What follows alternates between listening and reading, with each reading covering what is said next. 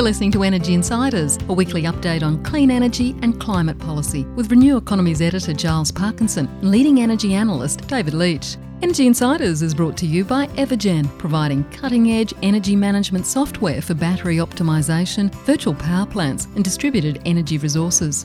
And Pylon, helping solar installers and retailers design high resolution solar proposals in minutes. Hello, and welcome to this latest episode of the Energy Insiders podcast. My name is Giles Parkinson. I'm the editor of Renew Economy, along with its associated websites, the EV Focus, The Driven, and One Step Off the Grid. And joining me, as he does every week at this time, is ITK Principal David Leitch. David, um, I trust you are well. Giles, I trust uh, uh, I am well, and I trust everyone else on uh, as well as also, and enjoying this ever increasing uh, um, thrust to decarbonise Australia. And I guess we're back at the sharp end with the discussion of the um, uh, safeguard scheme in Parliament, uh, which we'll get to at some point today. Um, but in the meantime, we've also got a great guest to, to talk ab- uh, about a different technology to what we usually talk about.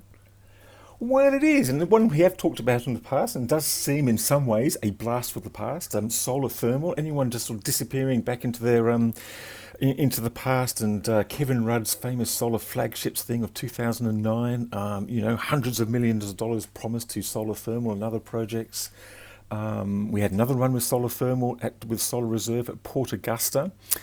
So this time around, we've got another uh, try at this um, from an Australian technology, Vast Solar, which has just won some significant funding both from the federal and the uh, German governments for a series of projects in Port Augusta, the very same site of the um, Solar Reserve, and has also just announced a listing deal in New York, which will raise more money. And so, on that basis, I'd very much like to welcome the CEO of Vast Solar, Craig Wood. Craig, um, thank you very much for joining the uh, Energy Insiders podcast. Thank you, Giles, and thank you, David, for the opportunity to have a conversation. Yes, look, and, and we're very fortunate too because you were supposed to fly back into Sydney um, um, for this podcast, but you've been waylaid in Honolulu for reasons that we will not go into, but we do appreciate your time. Look, we'll go into some of the details of the projects um, and the funding um, uh, very shortly, but just briefly, solar thermal is kind of being considered by many of its advocates as the technology that could play such an important role in the um, in, in, in, in, the in the clean energy transition. Why is it more likely to work now in Australia than it has in the past? Because it's true to say that it's had a couple of false starts. Yeah, Giles, if you go back 15 years, um, it was neck and neck between solar thermal and PV as to which was actually going to be uh, the more ubiquitous technology. I think the um, ability to manufacture PV panels in factories and then to install them in a very low cost, um, you know, low labour intensive way uh, means that it has quite clearly run, won the cost race. Um, so it, there's no question that um, if you're uh, happy to accept intermittent energy, then you should absolutely build PV, you should build wind. Um, and those technologies are clearly um, going to provide the, the bulk of the energy um, in a decarbonised economy. Um, the, the, interesting thing about CSP is actually that at its core, it has what amounts to a giant thermal battery, and that provides dispatchability, uh, the ability to generate either heat or electricity um, and provide that uh, when it's required. Um, in a world where PV and wind are ubiquitous, uh, it, it, actually ends up being that dispatchability um, that becomes a, a really valuable thing. And so, um, as we're transitioning the grid and we're getting more PV and more wind, uh, the requirement to have something that's dispatchable to complement those intermittent technologies uh, is ever increasing. Um, the other part of it, I think, sorry, Josh, if I may, the other part of it that's really interesting is that um, it's very difficult to decarbonise process heat, uh, and uh, concentrating solar thermal by its nature um, has has a, a massive heat sink at the middle of it. So uh, uh, you know, the electricity grid is progressively starting to decarbonise, and that's coming along quite well. Uh, but attention uh, in Australia and around the world is now turning to uh, process heat, as well as some of the um, uh, the green fuels opportunities that are emerging. Um, and that combination of heat plus electricity on a dispatchable basis is becoming much more relevant than it has been previously. Yeah, it's interesting. You just mentioned the acronym there, CSP, which is concentrated solar power. So is that a new te- description, or is it still solar thermal still valid, or is it concentrated solar panel power? Is that where we're heading? Um, which which should we use? It, uh, call it CSP, but whether it's concentrating solar thermal power or concentrating solar power, um, it, it's just a terminology. Craig, that, um, let, let, could I, could, maybe use. you could just uh, take a step back and uh, let's run through the process uh, that Vast Solar is proposing. I guess at its 30 megawatt plant in Port Augusta, which I think has a, a bunch of mirrors that you call heliostat that reflect. Uh, concentrate the solar energy and reflect it to to to a, a bunch of collectors, that, and the heat that from those collectors is then transferred into a a sodium tank, which is the heat sink you've talked, and, and then the, the heat from that can be used in various ways. And if you're making electricity, it runs into a, uh, a, a, conventional turbine. I probably described that wrong. Could you, you, just run through what actually happens? Yeah, David, you were you were almost spot on. Um, so the the mirrors, the heliostats, they track the sun in two directions or two dimensions, I should say, and then you're right. They they focus the sun's energy onto solar receivers, and we gather that energy in the form of heat. Um, our unique point of difference is that we use liquid sodium metal to link the solar receivers on our modular towers together. And uh, that sodium is important because it actually unlocks the ability to have a modular solar array. And I'll come back to talk about that in a minute. Um, once we've got the heat in the sodium, uh, we pump the sodium back to a central power block and then we actually pass the heat from the sodium into molten salt. Um, that molten salt technology has been around for decades. It's it's not table salt. It's actually a mixture of sodium nitrate and potassium nitrate. Um, but the salt is really good because it's very cheap um, and it has a very high heat capacity. So, as a thermal battery, um, it's a it's a terrific medium to use.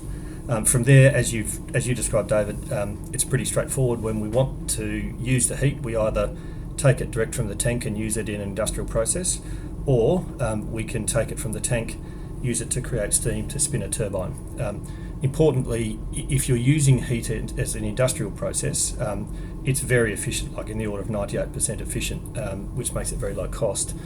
Uh, as soon as you take that heat and use it to spin a turbine, you effectively throw away in the order of about 55% of the energy. Now that's that's um, not uh, that's not new. Um, that's exactly uh, the same technology in terms of the steam turbines that coal-fired power stations use, um, but it is an important driver of cost, uh, particularly when we start to look at applications such as our solar methanol project, where you're using a combination of that heat plus electricity. Let's not go too far into it. And, and Giles, I apologise for interrupting, but I, but I did want to just finish on on what makes uh, maybe with that background. Could you just explain a little bit about how uh, the vast process uh, takes the takes the concentrating solar power story uh, forward using, I guess, the sodium modularity and what did you call it, heat banks or something? Yeah, sure, David. So. Um, if you go back, uh, um, you know, sort of three, four decades, the first generation of concentrating solar technology, uh, which is called parabolic troughs, um, th- those plants used three fluids. They had a thermal oil, that pass the heat into molten salt, and then they pass that heat into um, a steam uh, system to run a turbine.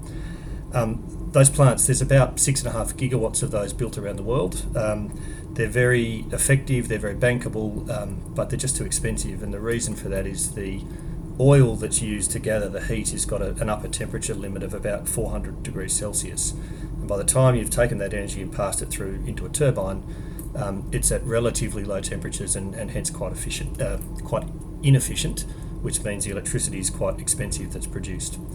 So, so probably 10, 15 years ago, people said, well, um, we need to get to higher temperatures. Why don't we get rid of the thermal oil and just use the molten salt that's currently used for storage, but use that to collect the heat as well? And so the design that emerged as the preferred way of doing that are what's called central tower um, solar thermal plants. Um, there's there's in the order of a dozen of those. Um, uh, in fact, probably more now, now, that the Chinese are getting into this in a big way, but um, call it two dozen um, tower plants around the world. Um, and they, to be honest, have had some challenges. they theoretically get you over the temperature limitation that means that you can have an efficient power cycle.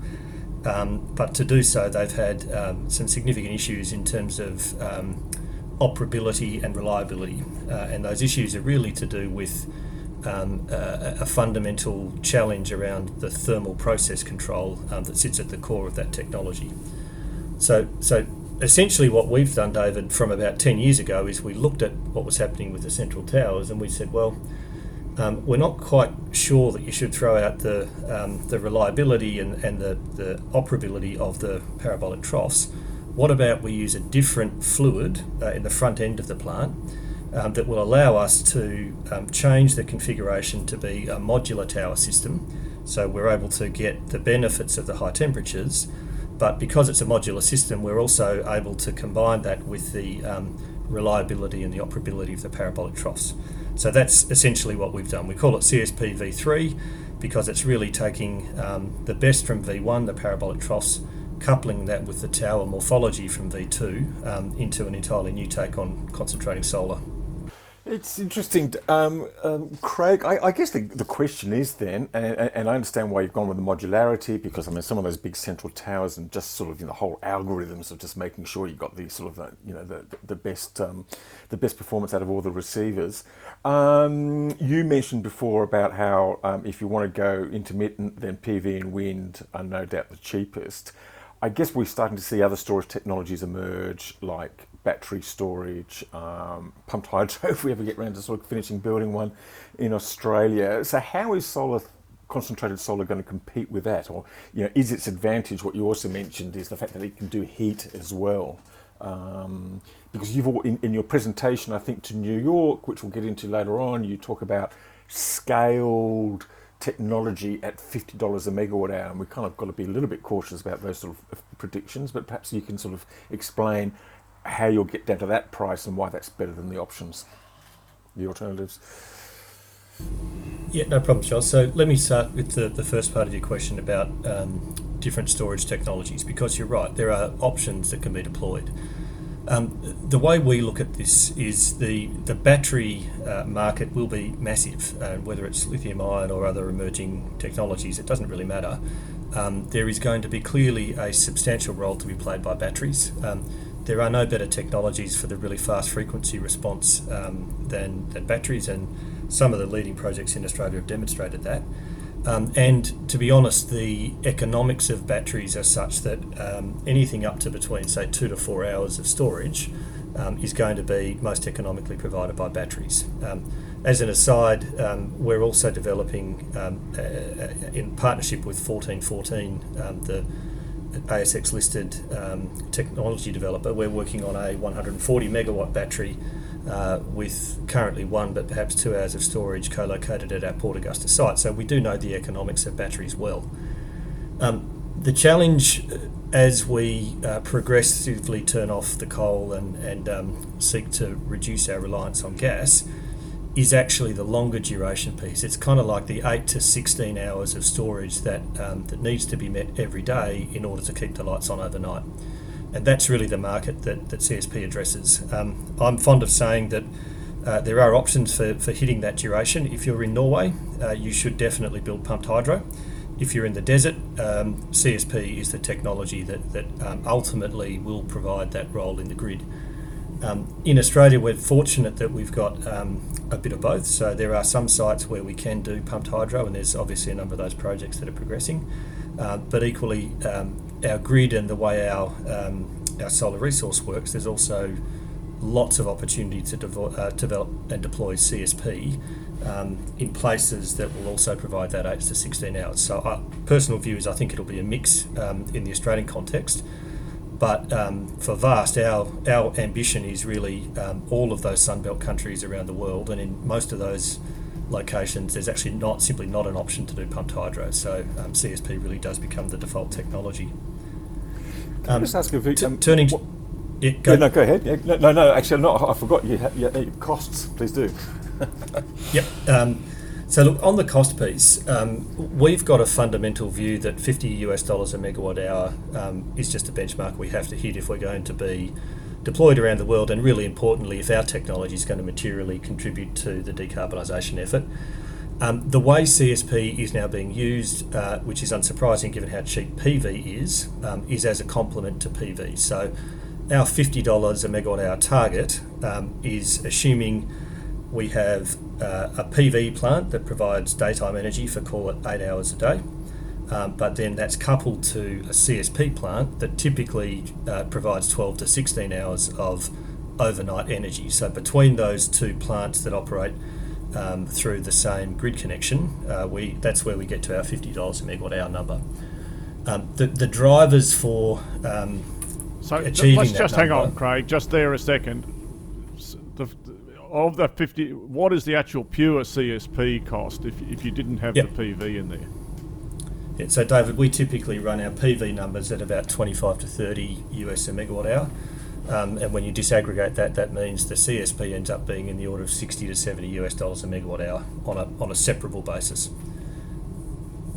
Now, the reason that um, whenever I talk about our target, I always say include the words at scale is because um, unlike PV, unlike batteries, CSP has um, some really significant drivers that make it much cheaper when the plants get bigger. Um, to give you the, the big three, um, number one, turbines become more efficient when they get larger. Number two, operations and maintenance, so the staffing level um, for a, for example, a 30 megawatt plant is not materially lower than the staffing level required to run a 300 megawatt plant. So the O and M burden um, that these plants carry, that the economics carry, um, it really is. It does push you to larger plants. Um, and then the third thing uh, that, that makes, makes larger plants cheaper, there are just intrinsic economies of scale uh, that, are, that reside within the power block. So, to give you a sense of that, um, a 300 megawatt turbine costs you roughly four times as much as a 30 megawatt turbine. So, those three things primarily, there's, there's a number of other factors as well, but they're the three big ones. They really combine to mean that um, at, at above 100 megawatt CSP is cheap. By the time you get to say 150 200 megawatts um, C- the csp becomes really really um, the cheapest option for hot dry climates. So that it's let- you know let- that 50 megawatt target presupposes that we're looking at as i said 150 to 250 megawatt plants that are hybridized between csp and pv I, I, I absolutely want to come onto the process heat side of things, which I think is a sort of uh, new kid on the block. And, and uh, but just finishing at the moment with what you're doing in Port Augusta, I, I, I I understand ARENA has provided a 65 million grant, and there is a concessional finance of a 110 million. Is there any uh, actual vast money going into that project? Yes, David, there will be. So, um, the the actual uh, ARENA and federal government arrangements are up to 65 and up to 110. Um, and the you know the, the fine print on those arrangements um, is something that we continue to work through with um, with the relevant bodies. Um, Vast uh, will be required to put an equity check on the table of 45 million Australian dollars. Um, and uh, that fine print that I mentioned a moment ago uh, will be adjusted such that um, by the time we are reaching financial close, there will be a small uh, return on the vast solar equity. But um, you know, we, ARENA, um, the federal government, everyone understands that um, given the amount of support that the government is providing to that project, um, it would be inappropriate for, for that return on equity to be anything other than small. So, uh, uh, just trying to get a to- an idea of the total cost, Craig, of that project without getting to the hydrogen bit of it, is somewhere around the Aussie 200 million mark for the 30 megawatts. Is, is, is that what we're talking about? Yeah, Look, David, that's correct. Um, that number does include um, a number of contingency elements and so on. But uh, if you go back uh, a week or so ago and look at the um, the formal ARENA release, the number that's included in there is 203 million. Yeah. Uh, which you know, uh, I I make to be about six million dollars a megawatt, and this is why the importance of scale uh, becomes uh, is important. And, and, and uh, then there are 280 megawatt, 88 megawatt hours per day of maximum, which is about you know nine and a half hours. And can you give uh, our listeners an idea of what kind of capacity factor you expect from the plant? Uh, yeah, look, the plant in Port Augusta will be a capacity factor of um, uh, 25 to call it low 30s percent, Dave, depending on on the weather each year. Um, the reality, though, is that So, uh, sorry, that that's plant- 30 percent of the 288 megawatt hours uh, per day. Oh no, no, So- S- sorry, no. I'm talking. Um, I was talking about uh, uh, overall annual capacity factor. If if you want to talk about it in terms of the 288 megawatt um, thermal, the reality is um, you need to leave a little bit of salt in the bottom of the tank. So um, all of our numbers are essentially assuming that we're going to be dispatching at full load for eight hours per day on those days when um, we've had appropriate sunshine to be able to fill the tank up with energy. which in South Australia is probably going to be, I don't know, 85% of the days or something like that. I, I don't really know. Yeah, yeah, it's uh, South, the Port Augusta side is good. Um, it is something of a maritime climate, so there's quite a bit of seasonality around the winter months. But certainly for you know nine, ten months a year, um, it's a great place for CSP. And, you know, because people are going to be interested in this, uh, what, what would you say is a number that you should use for, for operating costs? And if I'm list in terms of dollars a megawatt hour, and if I'm hearing what you say, that's a number that will be rel- won't go up as the capacity goes up so much. I mean, I suppose there'll be more consumables, and I don't know whether you have to replace the sodium or the salt or the mirrors wear out or stuff like that. But you know, basically, what's what's what's what's your total opex per megawatt hour, how, what do you have in mind for that? Uh, look, David, the, the OPEX per megawatt hour is um, significantly impacted by scale. So to give you a sense of it, um, you know, if you're talking about a 250 megawatt plant, you're probably looking at an OPEX bill of, call it 10 to 15 dollars a megawatt hour. Um, if you if you built a let's say a 30 megawatt plant um, uh, with the same storage duration, that OPEX number might be, you know, I, I'm sort of guessing somewhat here because you'd never build that plant, but um, you know, you'd probably be looking at 60 to 80 dollars a megawatt hour. The the drivers of that, it's important to understand. It, it's really about the labour that's required to operate the plant. Um, CSP, unlike uh, most of the other renewable technologies, we actually do need skilled operators. So, um, you know, if I go back to look at our demonstration project that we built in Forbes, we actually had three um, individuals who had uh, worked previously at coal-fired power stations. So the you know the ability to to actually genuinely provide a just transition for impacted uh, power station workers is one of the great advantages of CSP. The, the downside of needing those skilled labour, uh, that skilled labour I should say, is that it um, it is expensive. Um, on a big plant, that expense is obviously spread across more megawatt hours, but on a smaller plant, um, it really does act to uh, to make the per megawatt hour numbers um, far more expensive. Gotcha. And Yep. uh, Sorry, uh, to, just, to David, move- ju- just, just one other point, just quickly, because this is also important. So, um, the sodium loop is completely closed, the salt loop is completely closed, the steam loop, we do have to top up the water a little bit, just as you always do with a steam cycle turbine.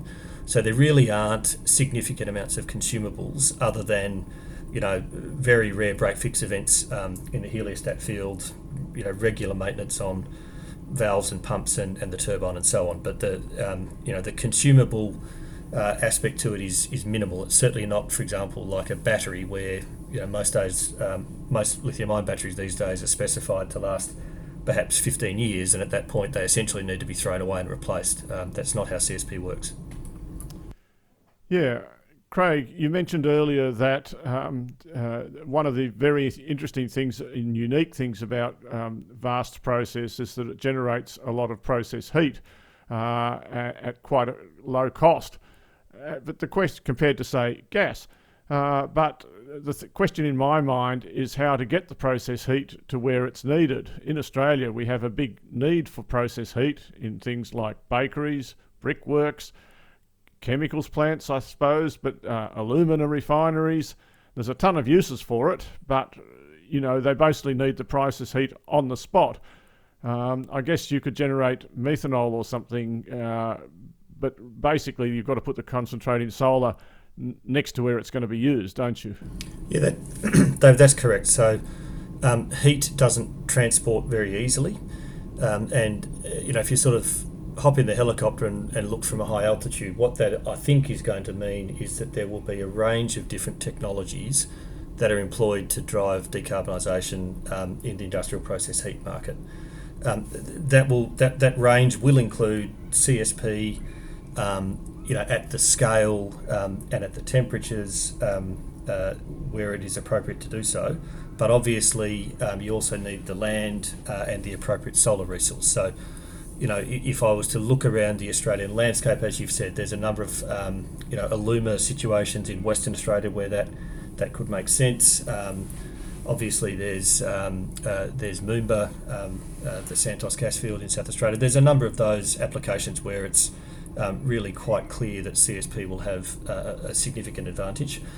Um, if you sort of look at um, smaller scale heat users, um, so for example, we're currently acting as owner's engineer on a project for a um, a facility that uses quite a significant amount of gas. They've got some land nearby, um, and we're actually going to be recommending um, for various technical trade-off reasons um, that they install a, parabol- a direct steam parabolic trough system um, to allow them to uh, reduce their gas consumption. So that's another example, albeit at a different scale.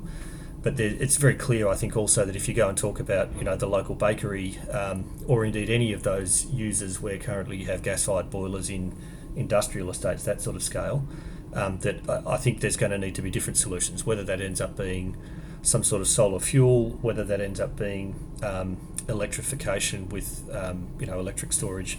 Uh, I think uh, there's a number of technologies that are emerging to address those different applications.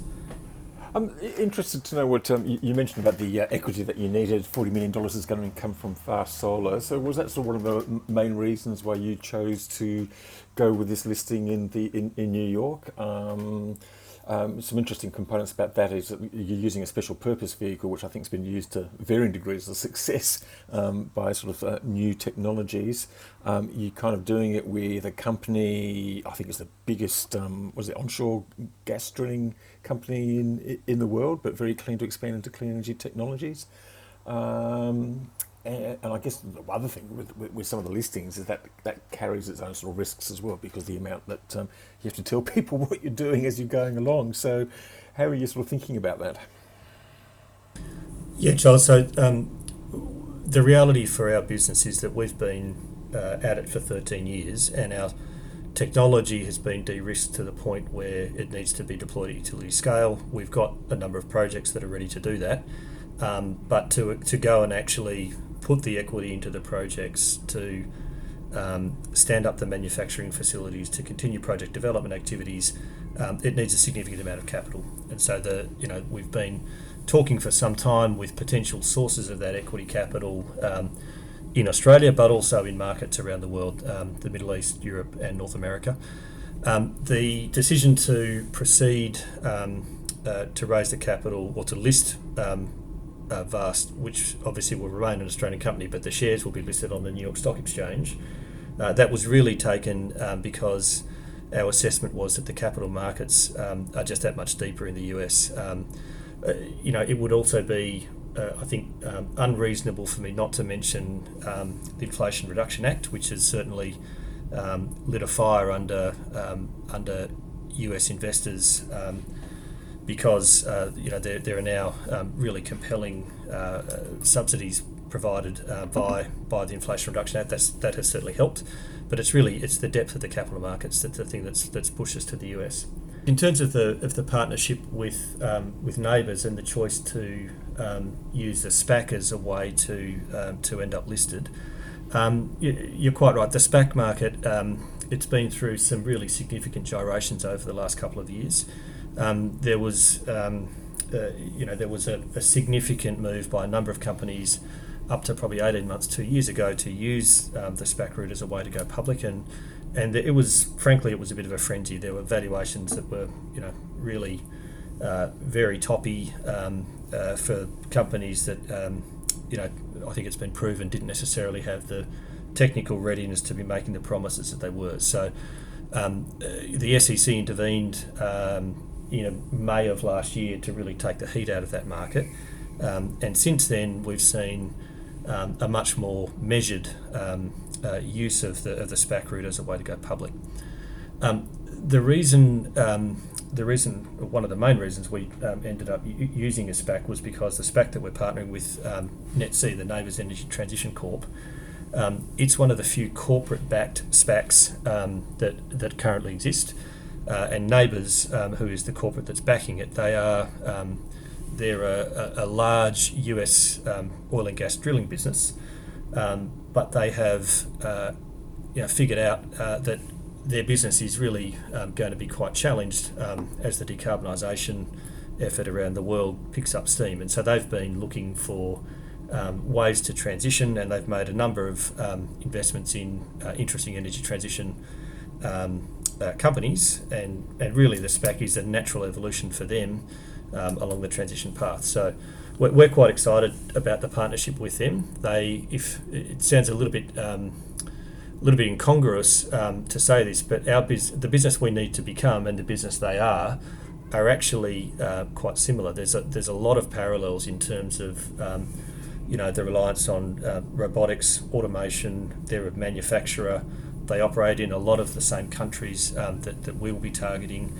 Um, they obviously have um, you know really significant uh, systems and experience in terms of uh, being a US listed public company. So there's a whole lot of benefits um, that, that we and they are going to jointly bring to uh, to the growth of our solar. that should mean we're able to scale and, and roll out the technology globally far more quickly than would otherwise be the case. It's probably worth mentioning again uh, for our listeners that a SPAC is a special purpose ad, uh, advisory company, uh, an acquisition company, which essentially they go and raise a whole bunch of cash into a listed shell, more or less uh, and then the managers of the SPAC go out and buy something, and then the investors get to look at it's almost like a, a lucky dip for the investors, uh, is what I would describe it, uh, but perhaps that's a bit harsh. Cash boxes did have a run back here in Australia too, back in the 1980s, uh, but but uh, yeah, sometimes it's. Yeah, am that's I a recommendation. Describing it right? Do, do we also used to call them backdoor listings? But that's probably a bit unfair as well. Well, backdoor listing would be the same sort of thing where you want to get a listed yeah. shell, but these ones differ from backdoor listings, which might typically be a, a defunct mining company, in that normally they've got a bunch of cash sitting in them ready to be deployed. Dave, David, I think your description um, was pretty much spot on. The only thing I would say is it's a lucky dip.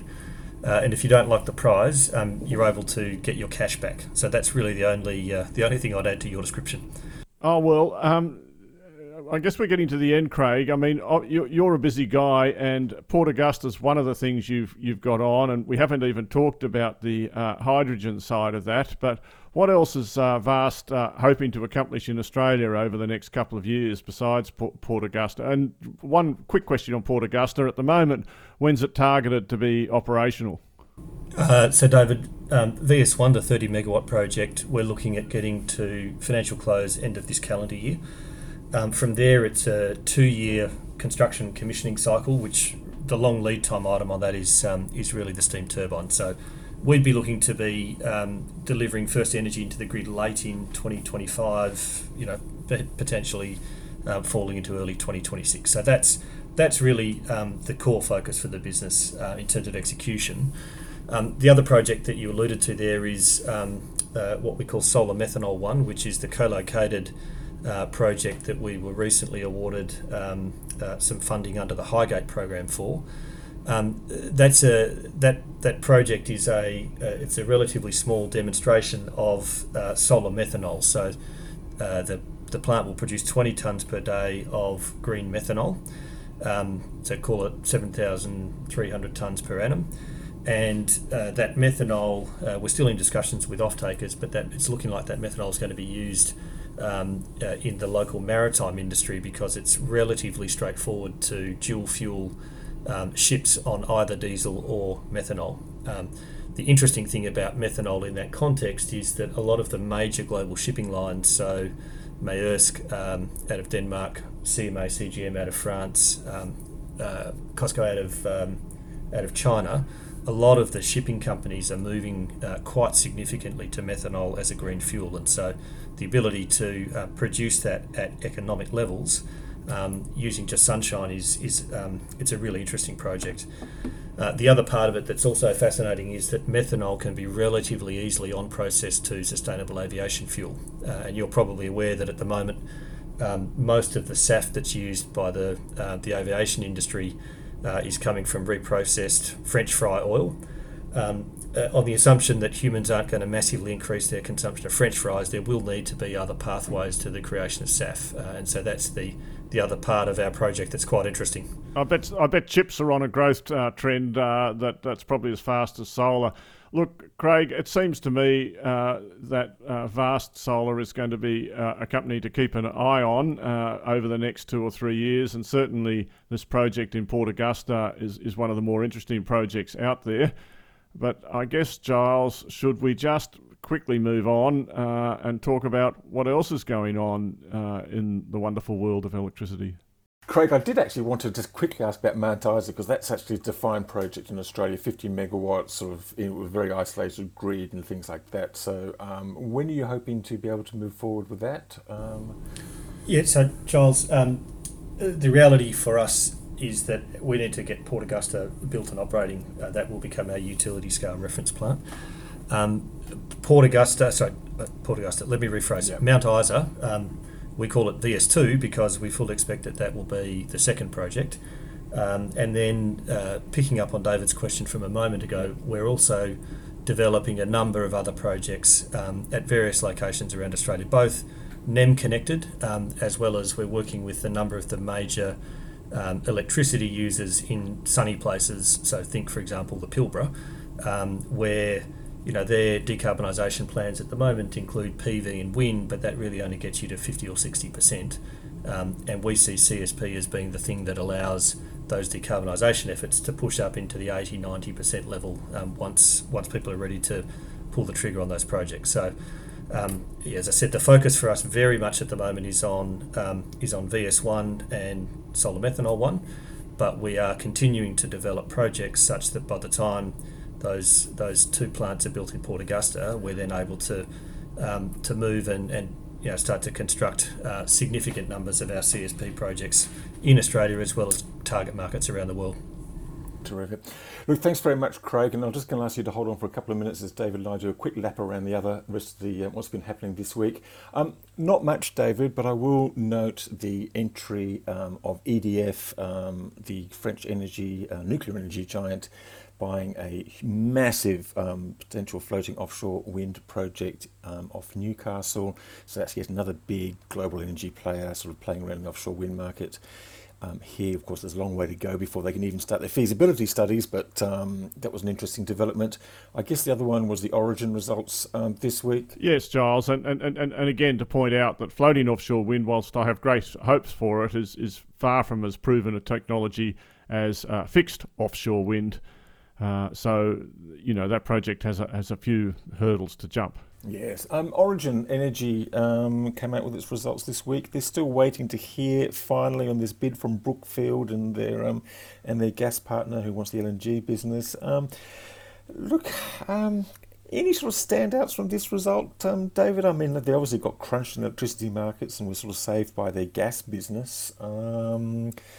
A whole bunch of positive movement going forward. I mean, you've long lamented the inability or the failure of the big utilities to invest quickly enough and rapidly enough in new wind, solar, and storage, but um, it doesn't look like Origin's going anywhere very fast. No, they still. I, I, will say for Origin that they um, made a big bet on Octopus, uh, which is now the second largest uh, electricity retailer in the UK, and that still seems to be going from strength to strength. And the second leg of that octopus thing was to build a new customer care uh, system uh, here in Australia for their accounts. So that's fine. But for me, the missing piece has always been, for all of the big gentailers, the marketing proposition. Why should I buy electricity from Origin other than it might be a cent or two different in price to, to anyone else? And I don't think that any of the gentailers has really uh, been able to differentiate themselves in the market in any way, shape. Mind you, what they all have is the ability to keep supplying, even uh, because they have this vertical integration and scale. Uh, and so they're all picking up customers at the moment from smaller retailers who think they can do wonderfully when electricity prices at the pool level are low. Uh, but as soon as the going gets tough, they tend to fade out of the picture. Not all of them, but but but some of them. So that's the origins on a path, and I, I, reckon they're doing a pretty good job at moving along that path without, uh, they now know what they don't want to do. They're just still stuck of working out exactly what they do want to do and how they're going to do it. And and here is where I've got sympathy, uh, frankly, for both the Labor Party position, which is which is not bad. It's not going to produce any tangible emissions reduction in the next few years because it's quite clear that these technologies that we're talking about for that uh, that these big emitters need are not all ready to be commercialised yet. That's the simple fact of the matter. It's not very easy to decarbonise uh, uh, an oil and gas factory uh, producing field or, or an alumina refinery. Uh, that, these things are hard work. Uh, but uh, uh, at the same time, I've also got a lot of sympathy for the Greens' position that if you're serious in Australia about doing something about climate change, you can't go on letting new coal and gas projects be approved. It is the coal and gas that are causing the emissions. Gas is a major global emitter. It, at the margin, the growth in gas is a big deal uh, for global carbon emissions. Only this week we had new reports uh, out from expeditions into the Thwaites Glacier in uh, the Antarctica, which has the uh, ability to significantly raise global sea levels by, say, a metre or even more, uh, that it's melting even faster than people thought. Uh, uh, you know, we have to do something. There is an economic reality, and Australia's trade reality, and then there's the climate change reality. Australia has a lot of ability to do something about global warming by not letting the coal and gas get burnt. And it's not a matter of fining, penalising, or making the producers pay a tax. It's a matter of them not producing stuff that someone else is going to burn. This is an important issue. It's not an easy issue, but it's an entirely appropriate thing to have a debate about. Well, David, I'm not going to disagree with any of that. Um, I am going to wrap up the, this podcast for this week. I will point out that next week's going to be interesting because the Australian Energy Market Operator is releasing an update to its electricity statement of opportunities. I think taking into account various project delays and other things. In particular, focus I think will be on Snowy Hydro 2.0. I think we may actually end up possibly seeing a bit of a shift in the closure of the Eraring Power Station in New South Wales. Um, Origin definitely not actually fixed on that August 2025 um, closing date. Um, the hint, um, as I understand, is that maybe one or two of those units might stay around for a little bit longer. We shall see next week. Craig Wood from Vast Solar, thank you very much for joining us this week. And we do appreciate it because you have had your flight interrupted and you're probably bleary eyed and um, feeling sorry for yourself in a motel room um, in a place you didn't expect to be. Um, we thank you very much and wish you good luck for your uh, concentrated solar technology, the Port Augusta project, and the New York listing. Thanks very much, David, once again. Thanks, of course, to our sponsors, Pylon and Evergen, and we'll be back again. We'll be back again next week. Thank you. Energy Insiders was brought to you by Evergen the market leading renewable energy software business that optimises residential and commercial solar and battery systems. Evergen enables large numbers of systems to operate as a single fleet, so network operators can use them as a virtual power plant, generating significant value for consumers, network operators, and the energy system as a whole. Evergen software is powering the energy system of the future.